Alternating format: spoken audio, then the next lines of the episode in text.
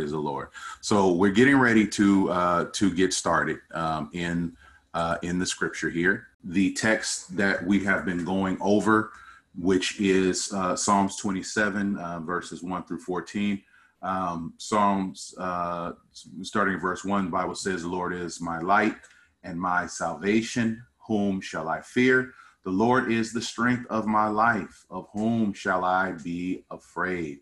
When the wicked, even mine enemies and my foes, came upon me to eat up my flesh, they stumbled and fell. Right. Verse number three Though an host should encamp against me, my heart shall not fear.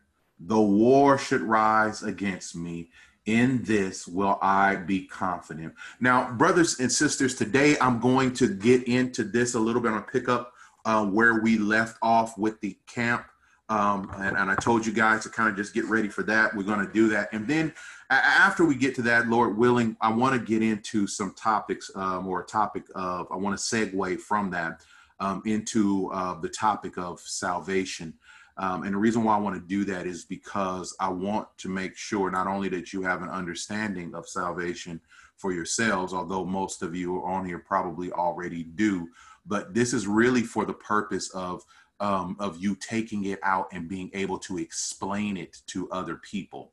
That's the um, that's the main thing that um, that's the main thing that um, I, I really want to to get across. Now, last week we uh, we entered into this scripture here, though an host should encamp against me, my heart shall not fear. Okay, the war should rise against me. In this will I be confident. We are in Psalms 27. We are in verse number three, and the scripture talks about this. Uh, though a host should encamp against me. Now, we began um, or we ended, uh, concluded last week talking about this word host. And when we got into this word host, defining the word, and I do invite you, especially those of you who um, um, um, who are into um, Bible study, and I want to encourage all of you to be in that. Um, but those of you who are familiar with looking up um, the original words in their Greek or Hebrew. This obviously is the Old Testament. That means that everything that was written in the Old Testament is either in Hebrew or Aramaic. Okay, those two languages. So if it's in the Old Testament, it's going to be Hebrew or Aramaic. Okay, if we get to the New Testament, the original language is Greek. Okay, so everything from the Old Testament, that um, Hebrew and Aramaic, and everything um, that's the Old Testament, that's the original language there, right? And then we get to the New Testament. In the New Testament, it was written primarily in Greek. So that's a good thing for you to know um, in case you did not know that. But perhaps everyone on here already did know that. Verse number three uses a word host. And the word host, we said on last week, um, actually translates to the word camp. Okay. When you break it down, you start to get into the word camp. And the concept of a camp, however, has a very nuanced meaning. So it's not, it may not necessarily be what you think it is. And let me just say this. When you get into the word and you start defining or breaking down the word, I have a lot of information to give on that, but I'm just going to try to keep it as simple as possible. Brothers and sisters, when the Bible was translated, you got to understand, okay, when the Bible was translated, whether it was translated um, into um, Hebrew or whether or um, or or any other language, or as the Bible was um, translated into um, what specifically into our language, rather, or, or to we, we speak English. So as it was being translated, okay, um, from well, as it was being translated um, from the original Hebrew or uh, Greek or Aramaic. Okay, the words that are used in our language to take a language that is ancient and to bring that into our language or into today's language, so English in our case, often meant that sometimes it would take more than one word to translate another word or a phrase in, from the original language. So that simply means that there are some words that were uh, Greek or Hebrew or Aramaic in origin that in the English language or whatever language the Bible is translated into that you're reading, when it was translated, there are some words that we have in our language that do not have a one for one equivalency or meaning as uh, when compared to the original word. So the meaning in Greek or Hebrew or Aramaic can have a stronger meaning than the English equivalent. Okay, so the word that we use might literally not be strong enough, or we might not have had a one single word that is a direct one to one translation of that word. So oftentimes what happens is is is that the is is that you is that some of the translations of the words require more English words in order to convey the thought. In the Hebrew or in the Greek, it may just be a single word, okay? But because we don't have a equivalent word for that, it took multiple words in our language to uh, encapsulate the meaning in of its original language. So that's one thing that you want to keep in mind. The other thing that you want to keep in mind about that, as far as dealing with translation, going from the original language to today's language to whatever language it is that we speak. I use English, but you may be reading from some other type of uh, translation of the Bible. It doesn't matter. It, not every language has a word that is equivalent in other languages. And when that happens, it requires a phrase to be used in order to translate the original word. And that always happens or tends to always happen in a case when there isn't an exact one for one word um, translation. Not only this, but when you deal with Bible translation, okay, so not only do may you not necessarily have a one for one equivalent word translation, and so you need a phrase in order to translate it, but also the words that we have may not have a meaning in and of themselves if you isolate it on its own, right? And that is equivalent to the original. So our definitions for a word that um, is um, that is also found in another language might have a deeper meaning in the other language. Okay, this is why when you're studying the Bible, you cannot just stop at reading over the scripture and not getting into some of the Greek and some of the Hebrew and some of the you have to do that.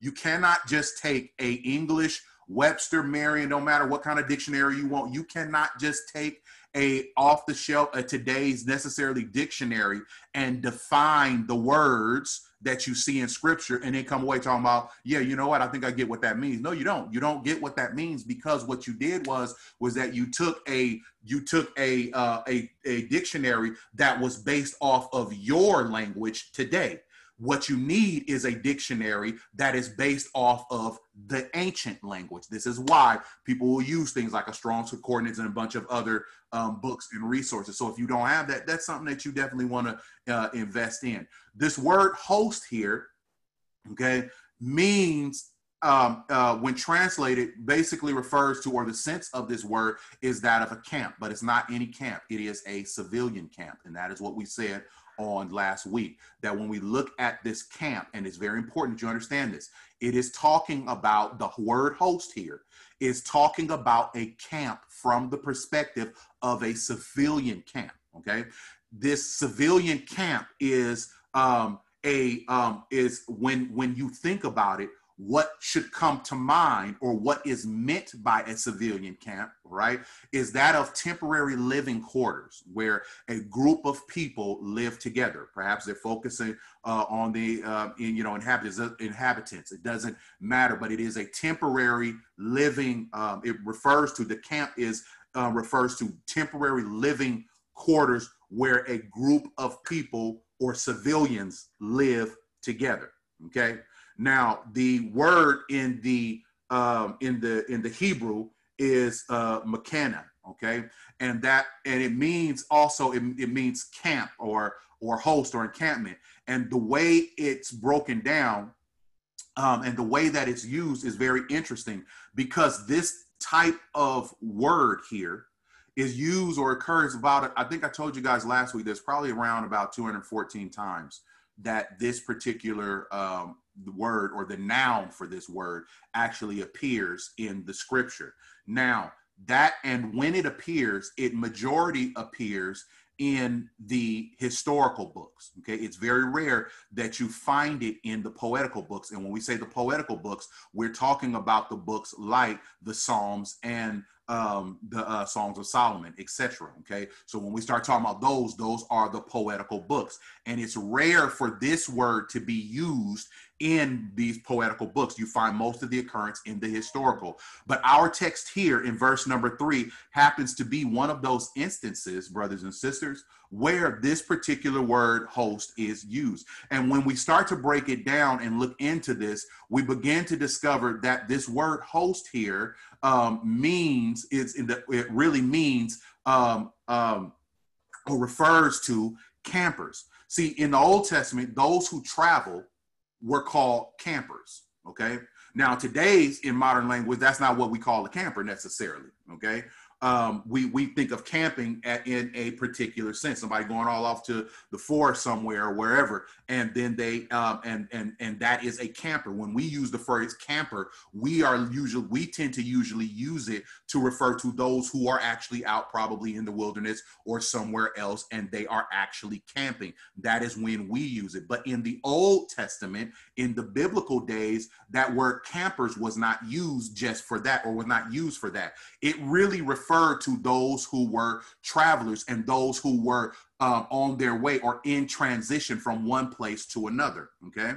Um, um, it also means a company or, uh, or, or a group.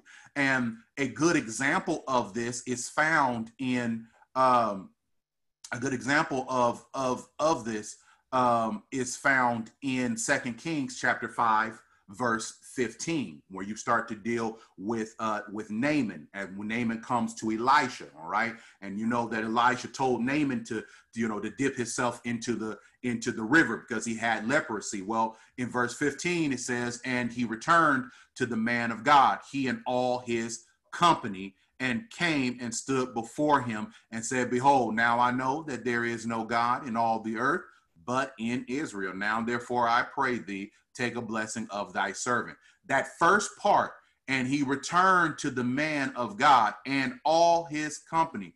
All his company, that is another translation of it. But what that means is refers to this camper. It's using it, it comes back to the same root uh root word uh, mechana okay and it means a camp or in it uh, or a, a camper someone who is living in temporary quarters. Okay. And that's something that you want to keep in mind. Travelers or trade were not the only ones who referred to as campers. You also had tradesmen and soldiers, okay, because they spent much time on the road. So they also would do something. What would they do? They would set up camp for the night, okay?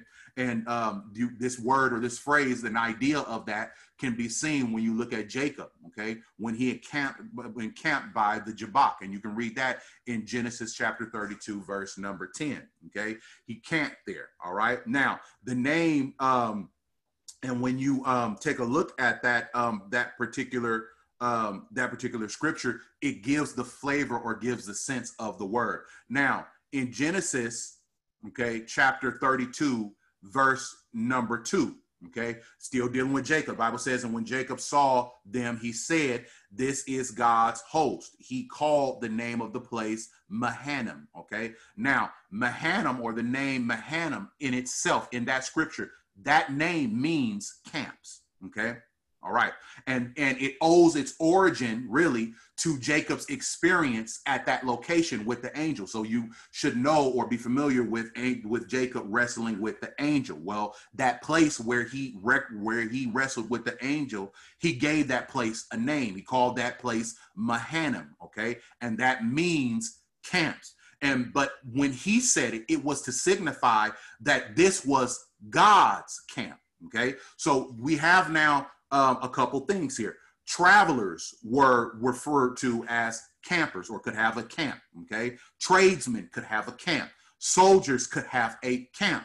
But now, when you look at the scripture I gave you in Genesis 32 and 2, okay, where Jacob calls this place Mahanaim, that refers to that word Mahanaim means camps, but what he was referring to was not saying that this was the camp of a traveler, or this was a tra- camp of a tradesman, or this was the tra- camp of a soldier, but he was literally saying that this is God's camp. So not only travelers have a uh, had a, had a camp, not only tradesmen had a camp, and not only soldiers had a camp, but the Bible reveals, or Jacob reveals, that God has a camp. Okay, Amen.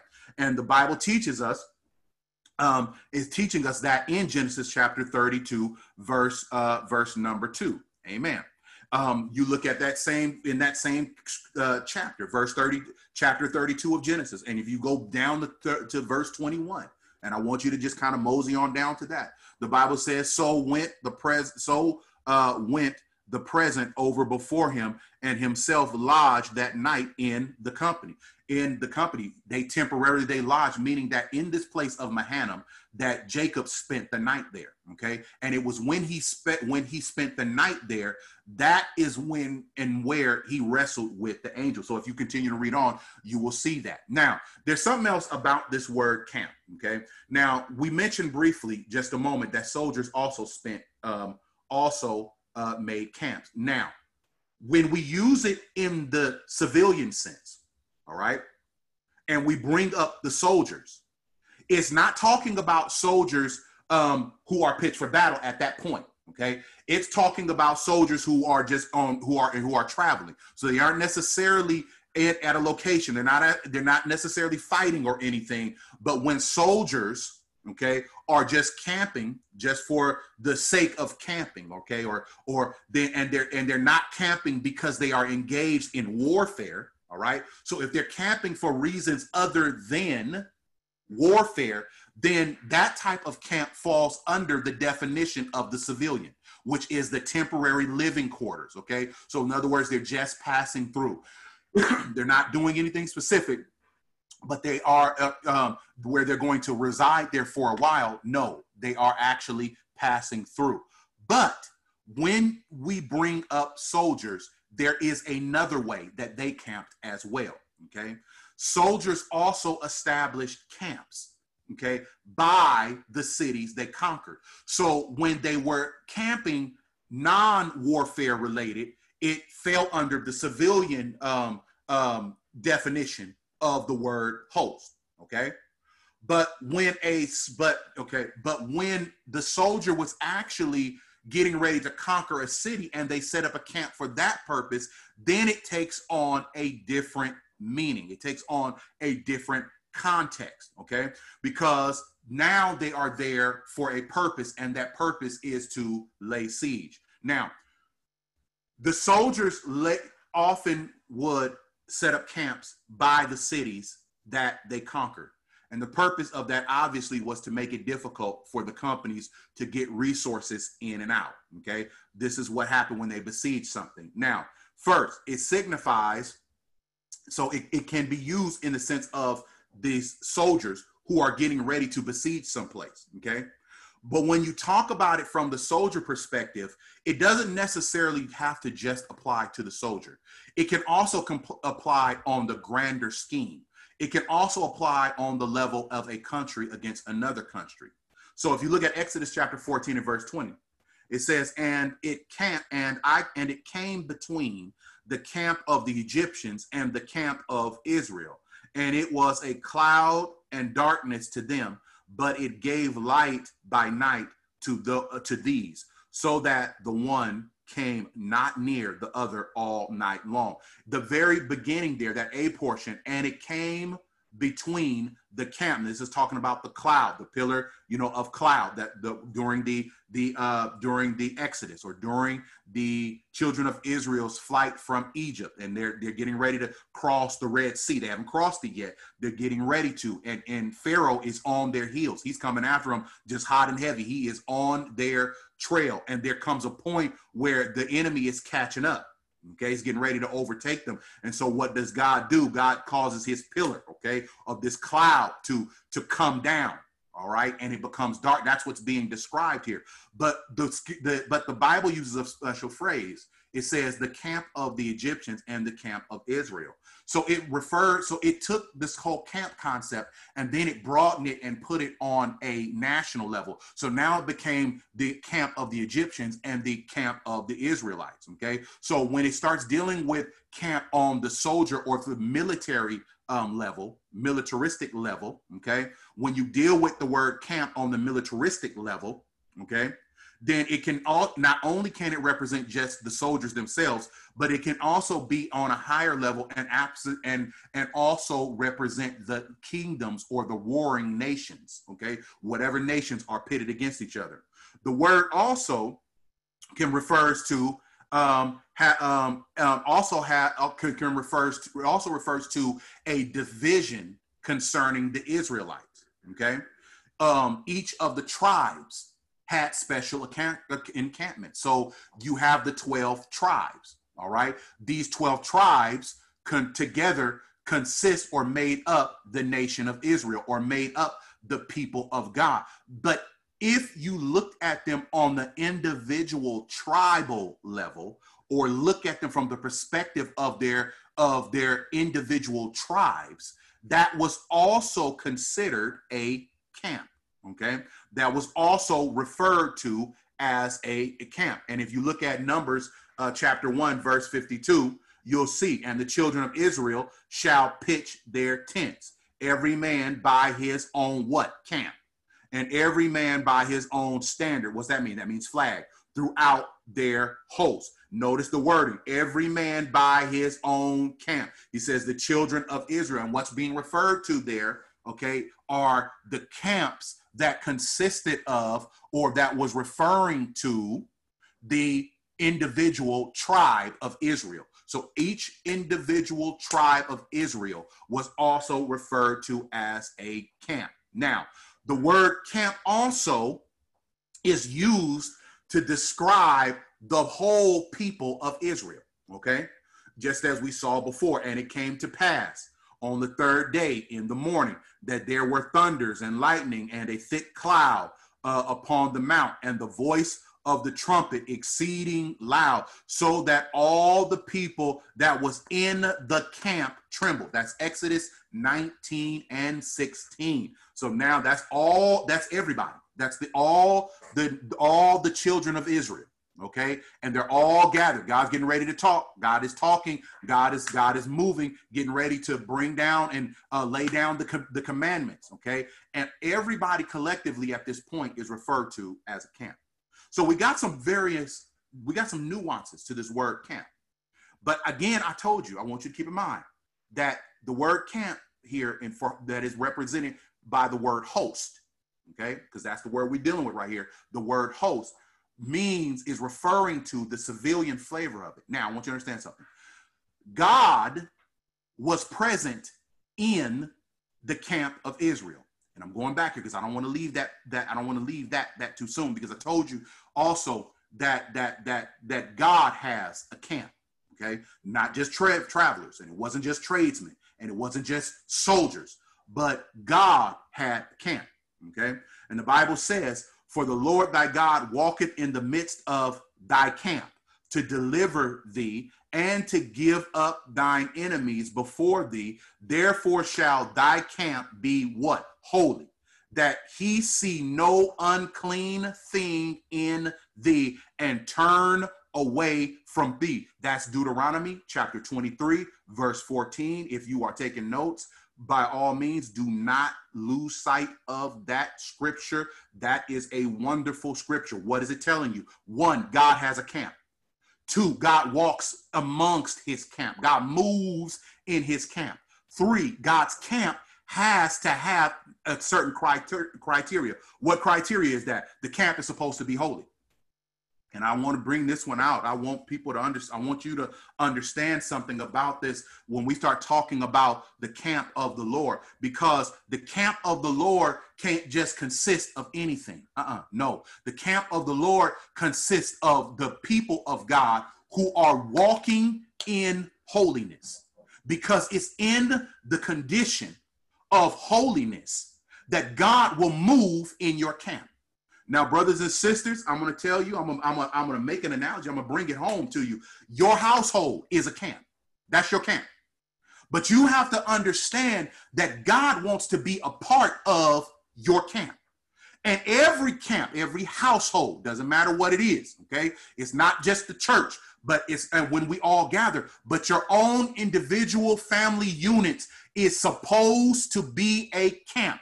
And it's not just supposed to be a civilian camp, but your camp is supposed to double as God Almighty's camp. Now, if you want God to be in your camp, and some people don't want that, I'm, i have, you know what? I have met some people that don't want God in their camp, and that's a real shame.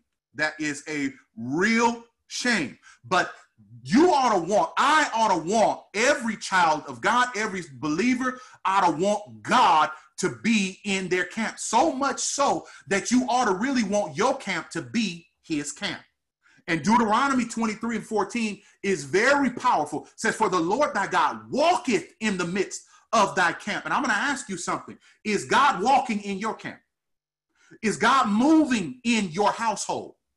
Have you become so carnal and so distracted that God is has no freedom to move in there? That God has checked himself out? Listen, God will even check out of a camp. It can start out being God's camp, but when you introduce unholiness, God is going to check out.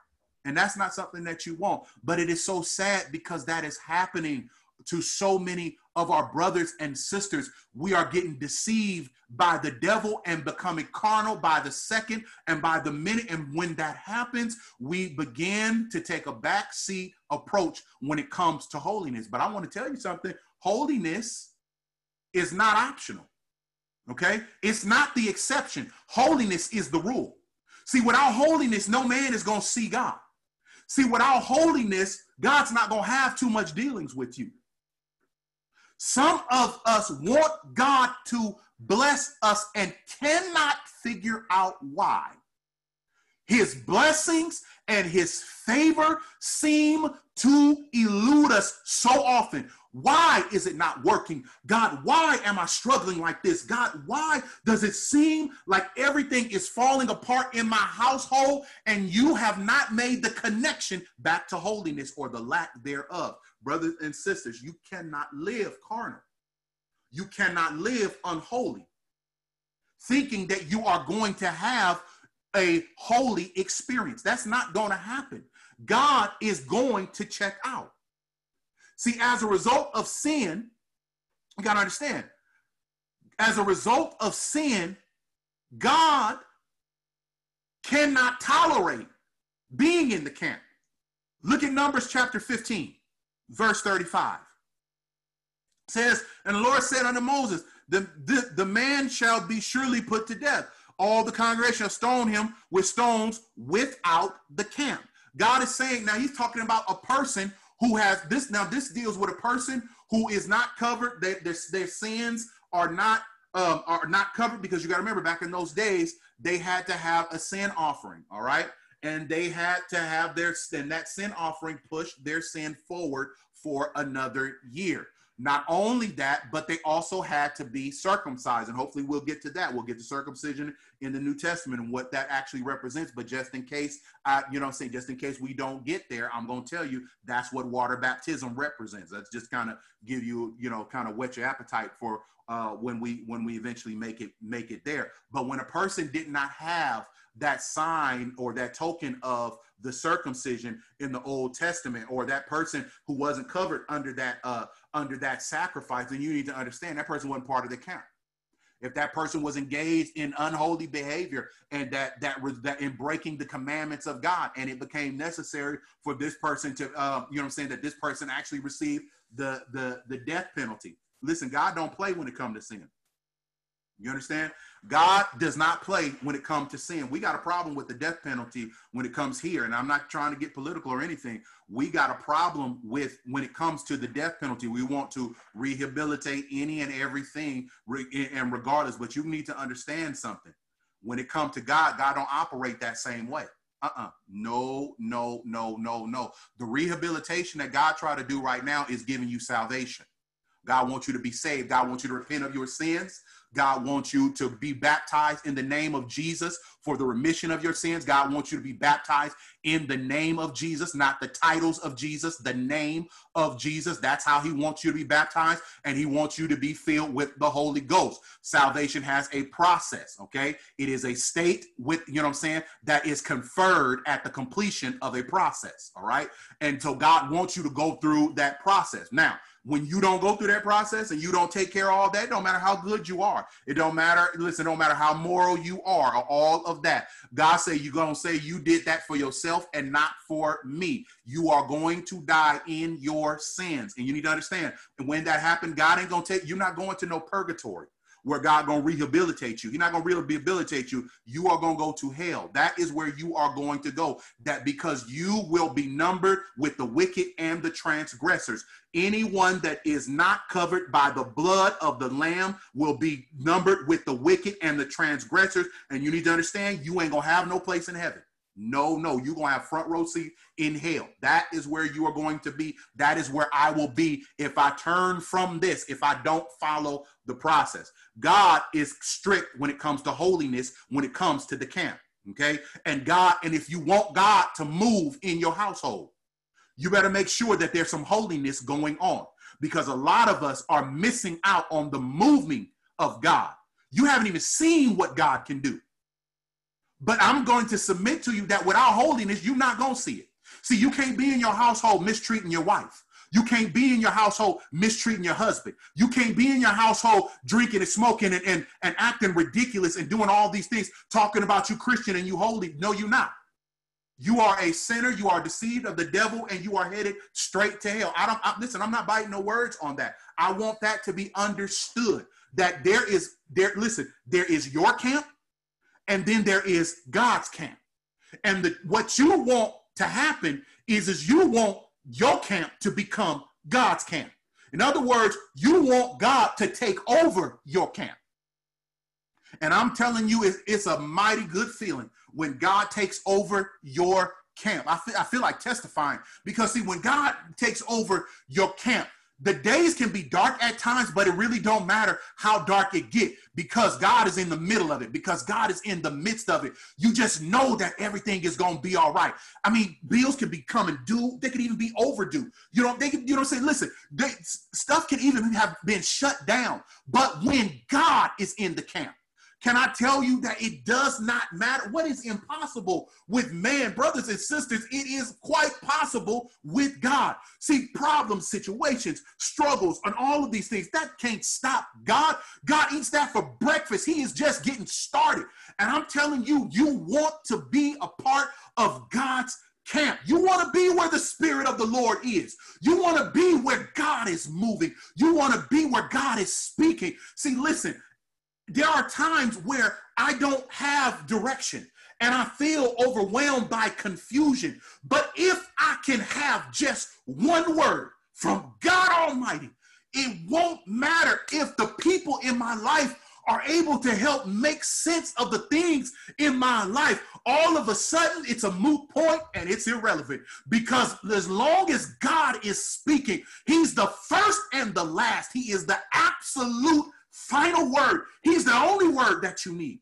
And no matter what it is, if God is in your camp, you're going to hear a word. That's the beauty of it. See, you're going to hear God when God is a part of the camp. But he, but you, but but when holiness is is is sorely lacking, God's gonna check out. There was a point where the children of Israel had acted so ridiculous, so ungodly. After the Exodus, they're in the wilderness and they are complaining and they are murmuring. I think the Bible says multiple times that they have complained against Moses, they have complained against God, and, and, and holiness, uh, unholiness was running rampant. So much so that God checked out of that camp. Yes, he did. A lot of people don't realize that God checked straight up out of that camp. And Moses recognized what had happened. And here's the heavy part Moses, after realizing that God had checked out, God, Moses decided, God, well, if you ain't gonna dwell in the camp with your people, then I'm not gonna dwell in the camp with those people. I wanna be where you are. And I wonder today is being a part of the camp of God. How important is that to you? Does it mean something to you so much where that if everybody else in your life should take leave of their natural senses and decide they're going to turn away from God or not even come to God, if everyone in your life that you are praying for, if it's not meant for them that they're going to turn from their wickedness and they're going to see, receive salvation, if it should not occur, are you going to abandon God because grandma and grandpa, uncle and daddy didn't come and get that salvation? I'm going to tell you something. If somebody want to go to hell, you better let them go to hell for themselves and you better save yourselves. The apostle told us in the book of Acts chapter 2, reading past 38, he said, save yourselves. That don't mean that you can save yourself. But what that means is that you better do the things that the Bible lays out in order for you to receive salvation. And I'm going to put it right out there again. You got to repent of your sins. If that is where you are, you are not going to heaven while living in a condition of willful and deliberate sin. That is not going to fly. You got to repent of your sins. You have got to be baptized in the name of Jesus, not some made up name, not some titles, not any of that. It is either in the name of Jesus Christ or the name of the Lord Jesus. Any those are the only two ways baptism was performed in the Bible. That is it. There ain't no other way to do that. So, no, you can't go in talking about, I'm going to be baptized in the name of the Father and of the Son and of the Holy Ghost. That is not going to cut it. That does not meet the requirement. When the Lord told the disciples that you got to be baptized and, you know, baptize them in the name of the Father and of the Son and of the Holy Ghost, he said, in the name, which is singular. That means that God has a name. It meant that every one of those three titles referred to a single name. There is only one name name under heaven given among men by which a person can be saved. That is the name of Jesus. Listen, you ain't getting saved in the name of nobody else, and you're not getting saved in the name of any kind of title. You gonna have if you're gonna receive salvation, you're gonna have to return from your wicked ways. You are gonna have to repent. That means you can't be cool with sin. You can't have a secret love affair with sin and all this kind of stuff. That ain't gonna get you nowhere. You have got to be broken over your sin. That means you got to adopt the same feeling towards sin that God has. And if it hurt God, if it break God's heart, how you going to do something that's contrary to God and your heart not broken over that? See, that's fake repentance. Real repentance is when your heart breaks the way God's heart breaks. And I'm trying to tell somebody who's listening to this that God's heart breaks every time you engage in sin. And so the question goes out who is on the Lord's side? And when you answer that question, if you are engaged in sin, I'm let me serve notice on you. You ain't on the Lord's side. You are on somebody, you're on the devil's side, but you're not on God's side. Because Jesus said, My sheep hear my voice, and another they will not follow. You cannot follow Christ and follow sin. I'm telling you, that is a split direction, and they both lead to two different places. If you follow sin, you are going to burn. If you follow God, you are going to you are going to overcome because in Christ you are more than a conqueror. You're more than a conqueror. And you got to understand that the camp that you are part of means something. That's why I'm taking so much time on this because some of you in the wrong camp or you know somebody who's in the wrong camp and you're not saying anything about it. You're just saying, I got mine. I'm going to let them figure it out on their own. How is it that God is good enough to save you, but you don't care about nobody else? Listen, what kind of salvation is that that you can't share it with nobody? God saw you in your worst state and went to a cross and paid for crimes that he did not commit for your nasty soul, my dirty, despicable soul. And he did it because he loved me when I was too ridiculous to ask him or realize the state or the danger I was in. He was making a way out of no way. Where was Christ? Christ. Where was God? God was in Christ reconciling the world unto himself. What was he doing? Paying for your sins. What was he doing? Making a way out of no way. What was he doing? Standing up for you. What was he doing? Taking the hit for you. Oh, how long you gonna keep asking God? Am I going to keep asking God to take the hit for me when I offer him nothing? Uh-uh. The word don't work that way. God loves those, the Bible says, that love him. God is not going to let you into heaven on the strength of mama, daddy, and, and uncle and brother. Somebody got it twisted, and I'm going to straighten it out right now. You're not getting into heaven because mama and daddy got that salvation. You better get that salvation. You had better get your heart right before God. And as long as you entertain the idea that you are okay, and that you are somehow going to make it, you are, let me tell you, the only thing you're doing in that state is, is, is stamping your ticket to hell. That's all that you are doing because you're going to have front row seat and a first class ride right into that lake of fire. Listen, you had better save yourself. And if you know somebody that is going by the wayside, listen, you tell them, you give them this gospel. What is that gospel? That Jesus was born of a virgin, that he lived among men and he worked all manner of righteousness, that he went to a cross and that he died on that cross for sins he did not commit. But look at God stepping through. He got up on the third day, the Bible said, with all power of heaven and earth. I know we preach it, but we going to preach all this morning because I want you to be saved. And those who are hearing it, I want you to be saved. Don't get caught up in the wrong camp. You go, if you're to make it, you need to be part of the camp of God. Jesus got up on the third day with all power of heaven and earth in his hand, and it is his prerogative to give salvation to whoever to whoever will receive it. And who does he give it to? Those who are obedient.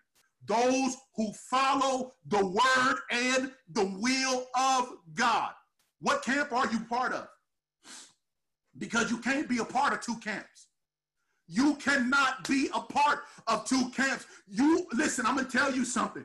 God is never gonna play second fiddle or second string. So you can try to put God on the back burner, but I'm gonna tell you something. God is gonna always put you in a situation where he's going to force you to choose. Because thou shalt love the Lord thy God, and him only shalt thou serve. Thou shalt have no other gods before me. That's what the word says. That's what the word says. Somebody said, but that's the Old Testament. That's that that that that, that that's the law. Do you not know that Jesus is the fulfillment of the law and it still stands? If he said you not to have a God before him back then, ain't no chance now that he wants you to all of a sudden have another God.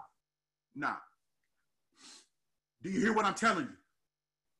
You can't serve Jesus and God. It's only one God. Jesus is God. You got to serve God and Him only. When you serve Jesus, you serving God. When you serve God, you are serving Jesus. But you can't serve God and Jesus. You can't do that. That is polytheism. That is the belief in multiple gods. You cannot, I'm going to say it again. You cannot serve Jesus and serve God. You got to serve God. Hear, O Israel, the Lord thy God, the Lord is one. He's one Lord. He is one Lord. And that word Lord is capitalized, meaning Yahweh. So he is the self existing one. He is the I am. He is almighty. So you can't even get that confused. I can't even get that confused. I know I'm riled up, but I'll stay riled up when it comes to salvation because I don't want anybody to go to hell. And it hurts to know that there are some people who are choosing hell like it's going out of style, like it's going to be some kind of party. Ain't going to be no party over there. Ain't gonna be no party over there. You will forever, you will forever reside in the state of being burned but not consumed. That ain't no kind of life. That ain't no kind of life. And some of us is willing to trade that for adultery. Some of us is willing to trade eternity for fornication. Some of us is willing to trade eternity for drugs and for alcohol and for promiscuity and for all kinds of things. When did that become an acceptable trade-off?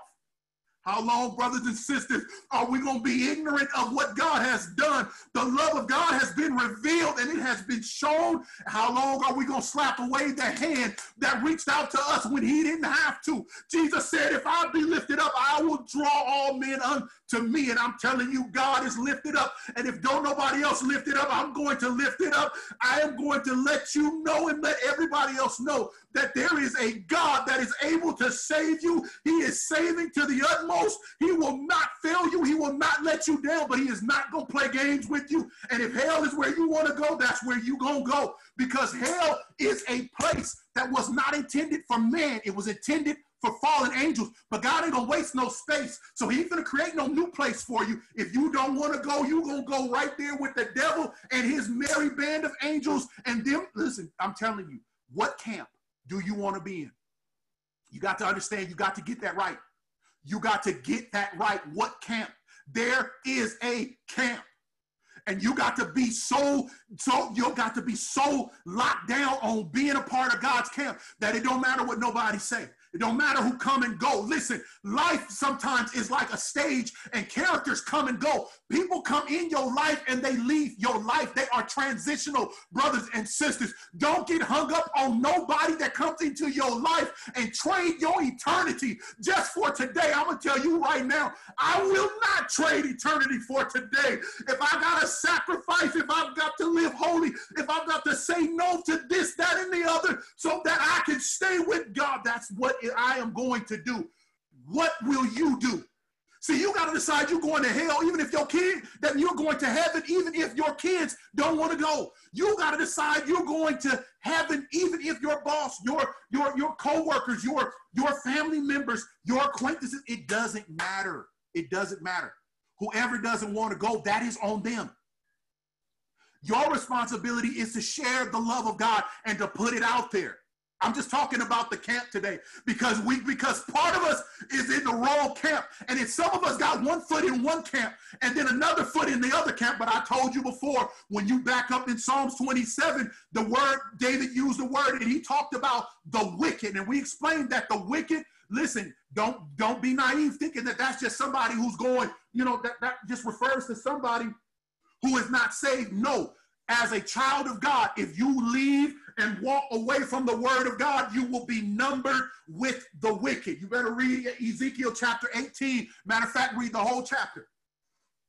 Because if you're thinking that once saved, you always saved, you better think again. Ain't no such thing that is a lie from the pit of hell. There is no such thing as once saved, always saved. I'm telling you right now, Jesus said, you got to be faithful unto death. He don't bite his tongue and he didn't, and he ain't, and, and listen, he said that to everybody else, he spoke in parables. The disciples asked him about the Lord, why are you always talking in parables? And he told them this, because to them it is not given to know and to understand the mysteries of the kingdom but to you it is given meaning that to the world it don't make sense but god is talking plain to you and i who have the spirit. So when he say be faithful unto death he ain't using no code. He is telling you straight up you got to end this thing the way you begin. You got to be faithful. You got to stay on the wall. You got to be like nehemiah. Listen sometimes you're gonna have a shovel in one hand and a sword in the other hand but you better stay on that wall brothers and sisters, no matter what happens. Listen, you're going to have your Sanballats and all these other people who are going to try to stop the work that God is doing in your life. But I'm telling you, nay, in all these things, we are more than conquerors. Some of you, God has already started a good work, but you're getting ready to trade your tomorrow for today. You better back up and reevaluate your life and what direction you headed in because thou shalt have no other gods before the one true God. He is not going to make an exception and he is not going to accept you on the strength of somebody else. I know this is intense, but hell is intense. And so is the gift of God is intense because where sin abounds, grace abounds much more. And I'm trying to tell you, if you are listening to this and you have not been saved and you have not, meaning that you have not been baptized in the name of Jesus, you have not repented of your sins, you have not received the gift of the Holy Ghost. And I'm going to tell you something when you get the Holy Ghost, God ain't going to have you wondering whether you got saved or not. No, the Holy Ghost, listen, when you receive the Holy Ghost, the Holy Ghost makes a sound. You will speak in other tongues. I'm telling you, better take a look at the book of Acts, chapter 2, verse 37, 38. Matter of fact, read the rest of it. Read all of it so that you can be straightened out and that you can understand. Don't accept a salvation that has anything to do with somebody's interpretation. Your salvation better be based on what that word says. Mine had better be based on what that word says. Because only what you do for Christ is going to last. Don't let somebody tell you, oh, you don't have to be baptized again. When the Bible plainly shows in the book of Acts that when you was baptized wrong, you need to be baptized again. Listen, if you was baptized in the name of the Father, Son, and the Holy Ghost, the Bible only shows baptism in the name of Jesus. So I shouldn't even have to tell you, but I'm going to tell you anyway. If you were not baptized that way, you need to be rebaptized in the name of Jesus. Don't reason with it. Don't try to understand it. Well, I just don't think that that really matters. God don't. God not asking for your logic. His ways is not your ways. God, listen. Let me tell you something. When it comes to salvation, God don't care what you think. God laid down the plan. God put it down. You got to understand that salvation gonna always operate according to what he laid down. You're not gonna get to seminary school. You're not gonna get to Bible training. You better throw that trash out if it's leading you down the wrong path. If he said, "Except a man be born of the water and of the Spirit, he shall in no wise inherit the kingdom of God," and that you will not see the kingdom of God, that is what he means. And you're not gonna get in any kind of way. He said, "I am the door to the sheepfold." He said, I am the door. He said, anybody who comes in any other way is a thief and a robber. Brothers and sisters, he, Jesus told us, I am the way, the truth, and the life. When the Bible says in the book of Acts, save yourselves, it does not mean actually saving yourself. It means do what the Bible says in order for you to be saved. That means follow the process. And you got to be born again. See, the way you get into the camp of God is that you be born again. See, you can't just join God's camp. no, no, no, no. Like you get a like like like you can just put your name on. Listen, you can't join the church. The church is not a roll call, my friend. You cannot just join the church. Listen, you can join a local fellowship, but you can't join the church. The church is unjoinable. You have to be born into the church. You need a new birth experience. You got to be born, listen, of, of the water and of the spirit. You got to be born into this. Do, do, do, listen, that is why the Bible uses the phrasing inheriting the kingdom of God. Inheritance. It applies to those who have a what? Birthright. You inherit what you have a birthright to. At least in this sense. I know that there are other people trying to split hairs. We ain't talking about that. we talking about in this sense. The kingdom of God, heaven, is something that you are supposed to inherit. You inherit as being part of the family. You become part of the family by being born into the family, which is also an adoption at the same time. It is both being born and adopted all at the same time. That's why, listen, I'm telling you, when the Bible talks about great is the mystery of godliness, you have no idea. God, God got this thing hooked up so so awesomely or whatever else it is it literally takes the holy ghost and the spirit to make sense of it. And that's why the bible teaches you that you have to have the holy ghost and you have got to have the spirit because it's not possible to understand and grasp all this on your own. What camp are you a part of? Is your camp god's camp today? Is your household a place where god walks freely does God have free reign in your home? Is he able to come in and interrupt your sleep at night just because he want to talk to you? Just want an audience with you and he know that you're going to get out that bed and you're going to get on your knees? Or you're going to lay there, you're going to open up, or you're going to go on your knees in your heart and you're going to have a little talk with Jesus? Does he, does that, is that, is, is, is that part of your camp? Can God interrupt your flow? No matter what it is that you're doing, can God interject the thought? Can God step in? Can God just have a bit of your time? Whenever He wants to. Is He free to do that? Is He free to give you some instruction? Or are you hard headed, hard hearted? And you only want to try God's way after your way work fails. Is that you? Is that me? Who's in the camp of the Lord? Because if there's no holiness there, let me save you the trouble. You're not in his camp, and he is not in yours. Without holiness, without righteousness, no man shall see God. And you're not going to get there on your own. You got to do this God's way. What camp are you a part of? Because the world got its camp. The devil got his camp. But God has a camp. And But God's camp, it's got high standards. And to get in, holiness is absolutely mandatory. Are you willing to trade your today for tomorrow? I hope you are. Because he that will save his life shall lose it. But the person that loses it for the cause of Christ for the Lord, they shall find it. You got to give up your way. You got to give it all up and do it God's way.